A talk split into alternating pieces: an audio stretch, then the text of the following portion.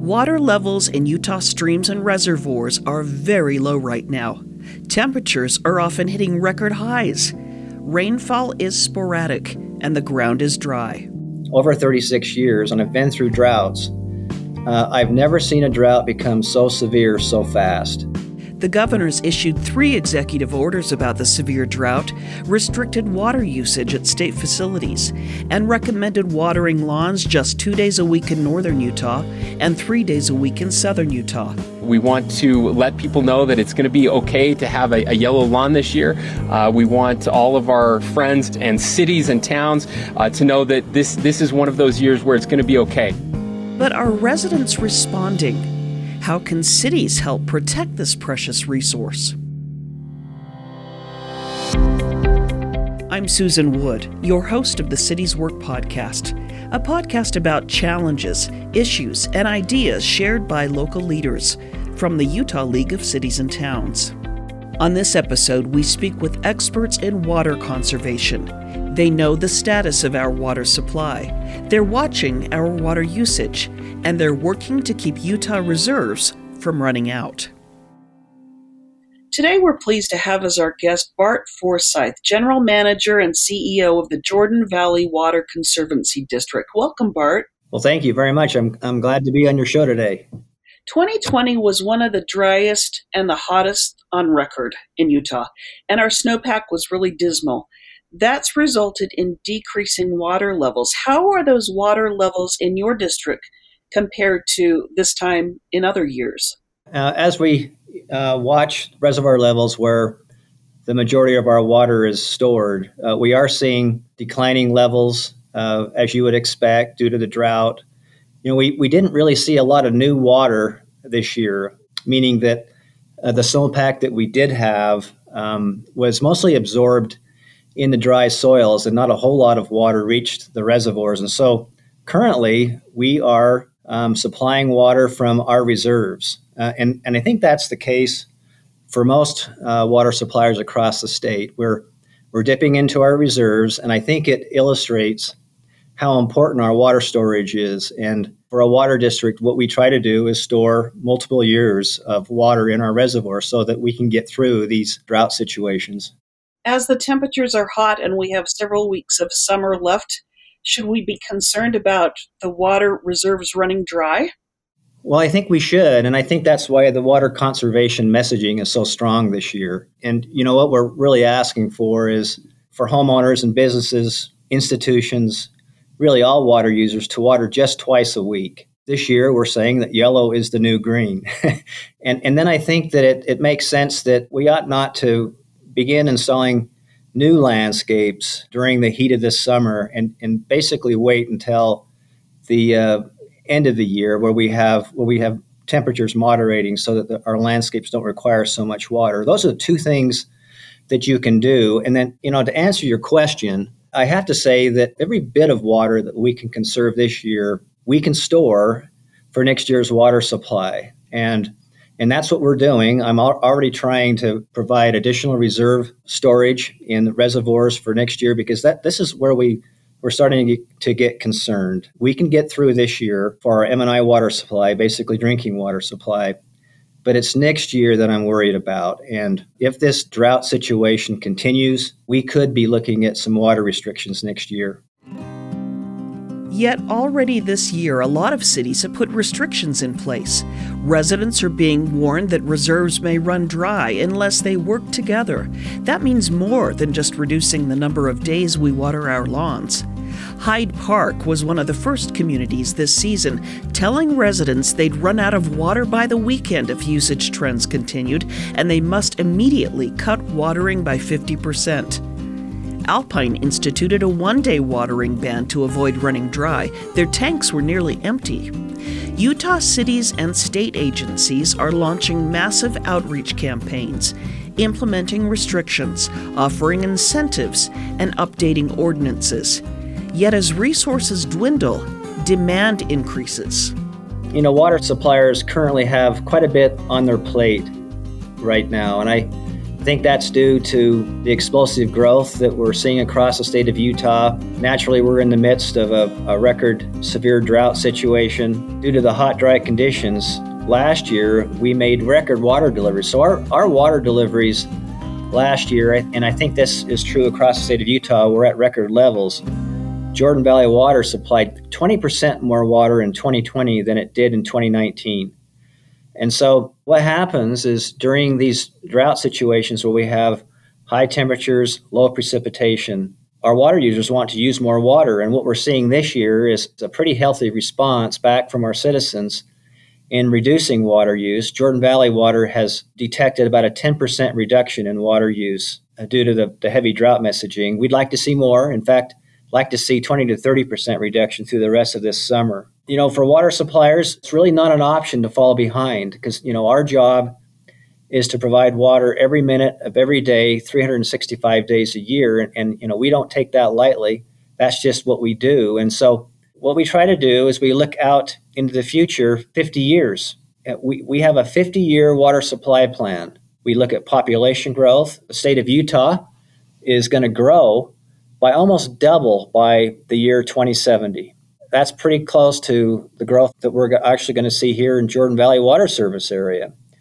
And so, moving forward, we're going to have to rely on cities and counties to help in providing for regulation to achieve additional water conservation. And so we, we appreciate a relationship with the Utah League of Cities and Towns we appreciate a relationship with all of our member cities that we supply water to, and I think together we can achieve a lot in water conservation moving forward. Cities work to plan for growth, and addressing our future water needs as well as present needs is a priority. Herriman, like other cities in the southwest quadrant of the Salt Lake Valley, is growing like never before. But as Public Works Director Justin Edwards explains, the city is addressing the water conservation by adopting new landscape ordinances. It's one of the best practices prescribed by Jordan Valley Water Conservancy. We as a city have adopted those water efficiency standards and those efficiency standards regulate the percentage of sod. They kind of control what types of landscaping can be done on residential, commercial uses. And then they also address uh, and recommend some changes and updates to internal plumbing fixtures as well. And so we adopted those, I want to say it was around the first of of this year. And then also, we are doing a lot of public education to educate our residents about those regulations that we now have in place and follow what are called the Localscapes programs through Jordan Valley Water Conservation District as well. What is the reaction, generally speaking, to the changes in the landscape ordinances?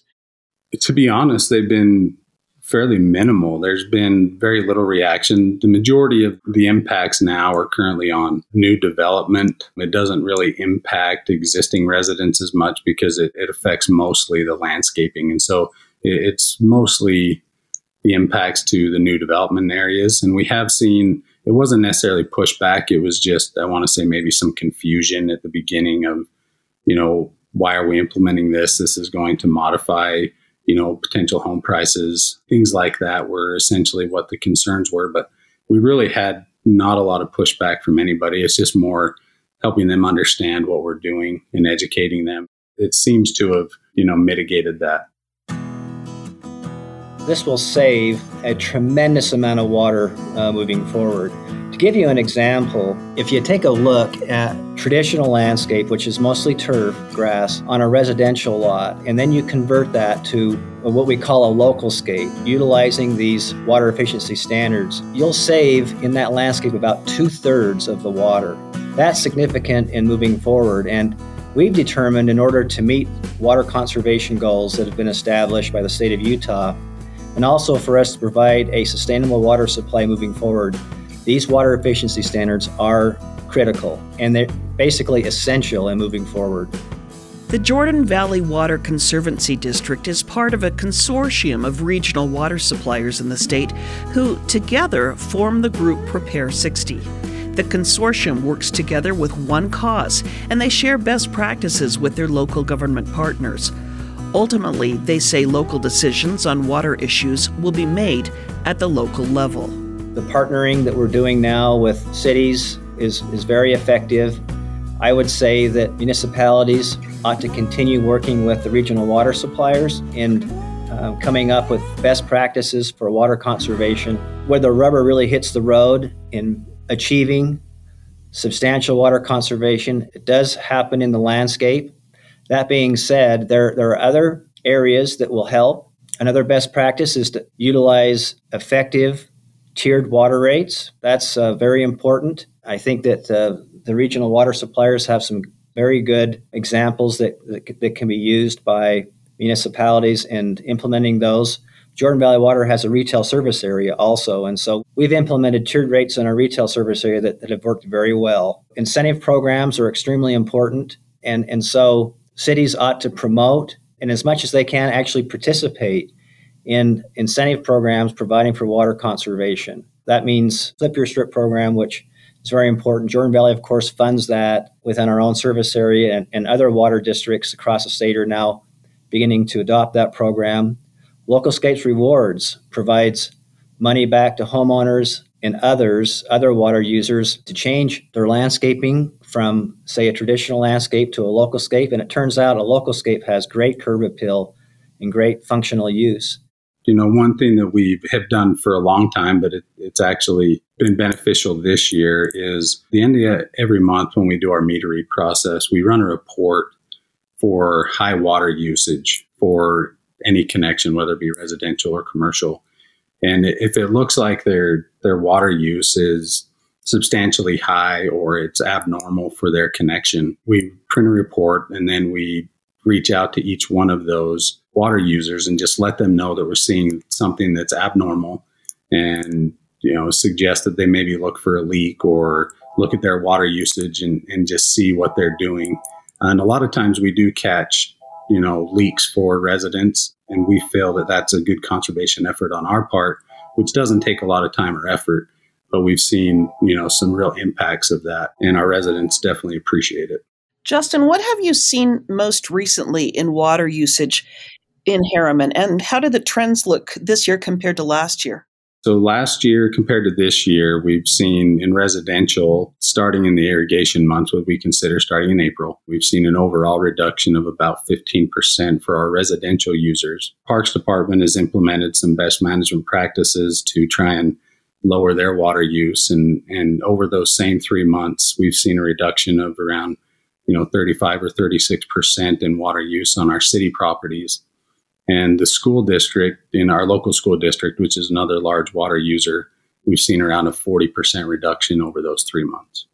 Now, when you see a drop in 15%, but you know that growth is occurring in Herriman and you've got some really exponential growth, what does it mean when you look at a number like 15% down? As you stated, our growth is, is still continuing.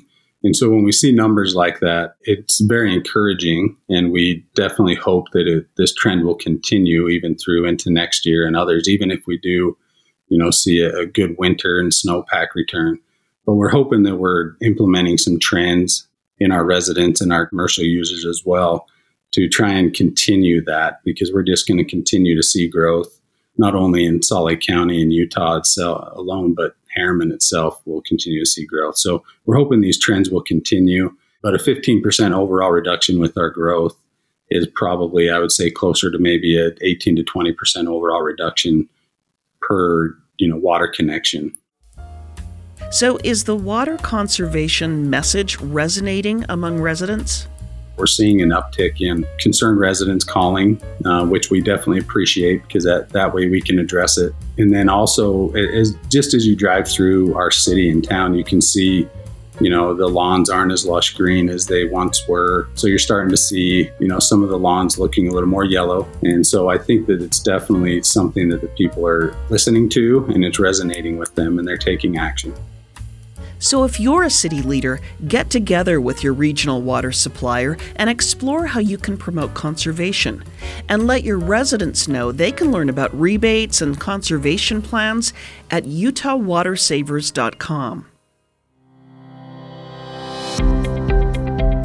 We'd like to thank our guests on today's podcast Bart Forsyth, CEO and General Manager of Jordan Valley Water Conservancy District, and Justin Edwards, Public Works Director for the City of Herriman. Also, a special thanks to Prepare 60, a valued sponsor of the Utah League of Cities and Towns.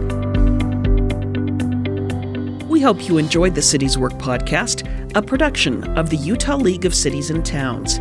You can find all our podcasts on our website, ulct.org, or wherever you get your podcasts.